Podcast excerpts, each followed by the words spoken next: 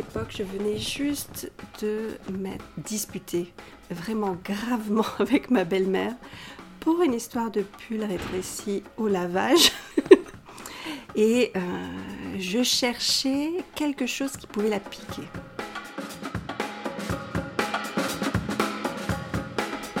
Bienvenue dans le podcast de mode personnel. Des histoires intimes de vêtements racontées par des hommes et des femmes qui aiment la mode ou s'en moquent complètement. Mais toutes et tous, comme vous et moi, ont un jour vécu des moments drôles, touchants, cocasses ou bouleversants à cause d'un vêtement, d'une paire de chaussures ou d'un bijou. Je suis Isabelle Thomas, styliste personnelle. Depuis dix ans, j'écoute des confidences de Pandry. Dans cet épisode, Claire me raconte le plan qu'elle a imaginé pour faire taire son insupportable belle-mère. Bonne écoute Au départ, j'ai été plutôt charmée, elle paraissait euh, assez euh, chaleureuse et accueillante.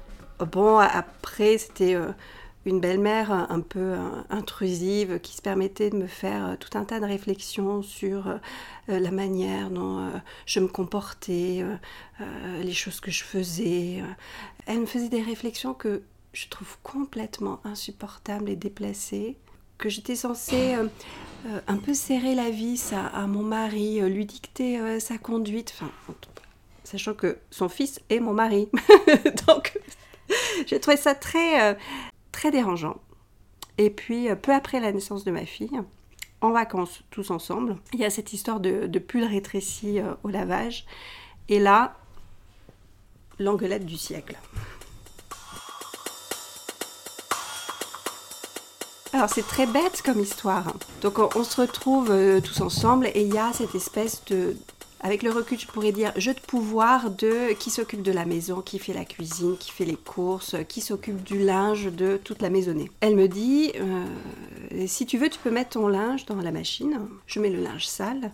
Et comme je suis une bonne fille, je lance le programme. Sans savoir qu'elle avait mis tout ensemble.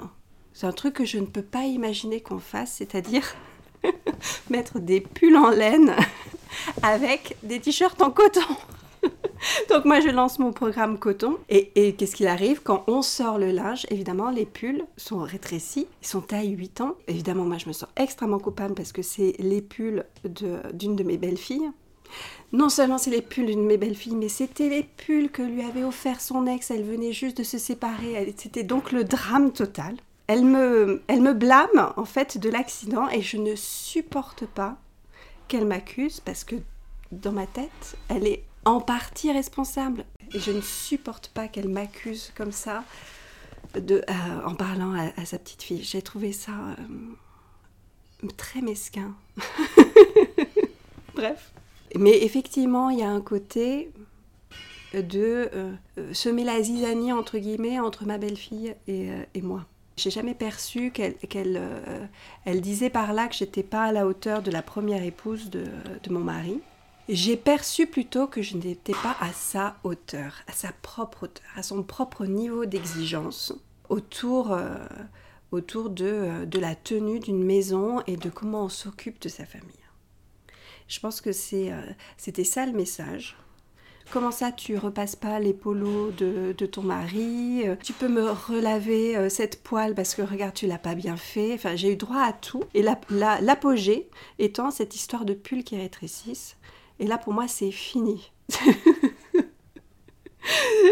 je ne veux plus jamais entendre parler d'elle. Or, évidemment, c'est ma belle-mère, donc évidemment que je la reçois tous les dimanches, encore aujourd'hui.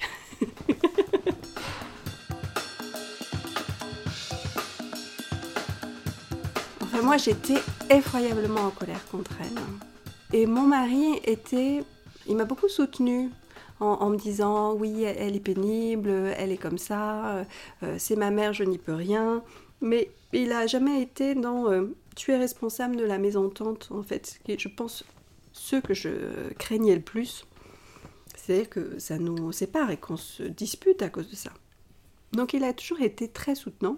Et donc je pense que c'est aussi pour ça qu'il fallait que, euh, que je, je pique ma belle-mère d'une manière suffisamment intelligente ou mesquine pour qu'il ne s'en rende pas compte.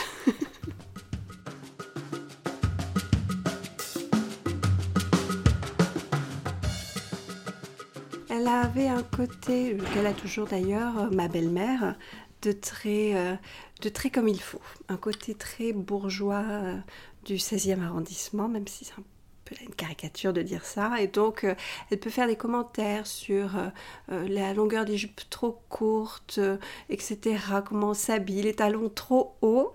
Elle, elle s'habille souvent en tailleur pantalon euh, avec euh, beaucoup de bijoux, euh, des grosses broches, des gros colliers en, chaîne, en sautoir, toujours des croix parce qu'elle est très pieuse.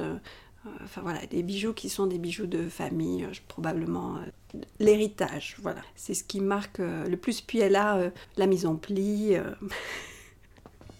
d'une dame de son âge.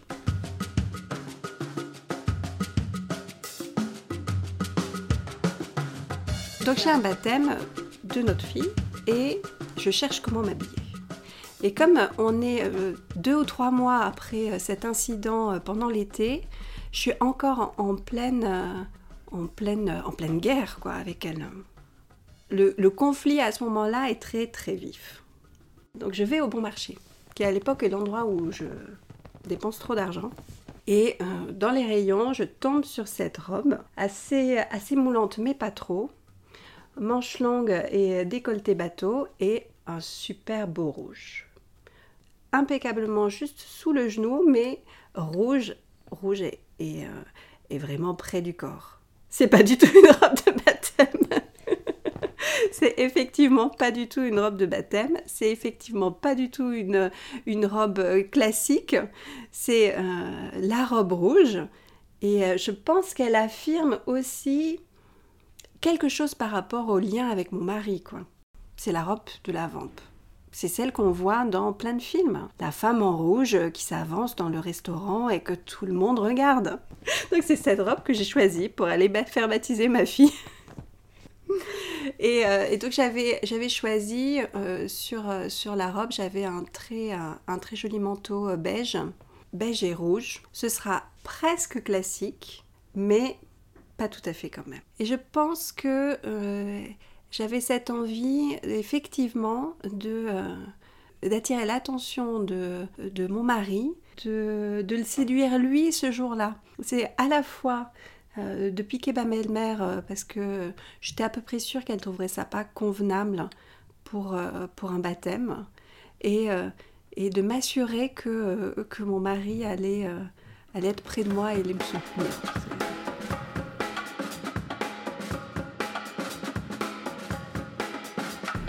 Aucun souvenir de sa réaction. J'ai d'ailleurs pas non plus de souvenir d'avoir euh, d'avoir vu ma belle-mère s'étrangler en me regardant. Aujourd'hui, je me souviens surtout que cette robe quelque part m'avait protégée et qu'elle m'avait permis de me sentir euh, suffisamment, euh, suffisamment à l'aise, même si avec le recul, je me dis c'est quand même un drôle de choix.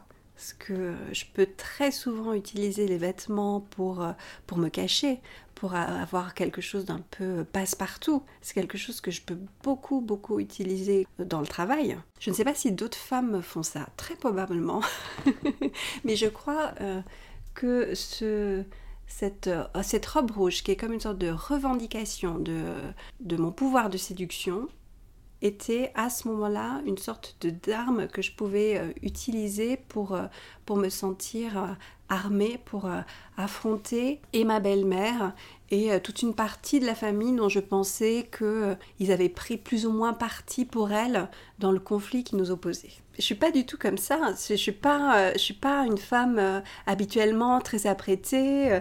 là pour venir, j'ai mis du fond de teint et du mascara, mais sinon je vais travailler tous les jours sans, sans, sans, maquillage. Mais il y a cette, cette autre partie de moi qui est peut-être, oui, effectivement, un côté un peu, euh, un peu provocatrice, euh, un côté euh, un peu Hollywood. Oui, j'ai trop regardé de, films avec Marlène Dietrich quand j'étais adolescente, certainement. C'est vrai que ça a l'air particulièrement paradoxal, mais je crois qu'à partir du moment où on ne peut pas se cacher, eh ben, il vaut mieux adopter une position inverse, c'est-à-dire de se, de se mettre au centre délibérément, en fait. Je crois qu'il y, avait, euh, y avait un peu ça.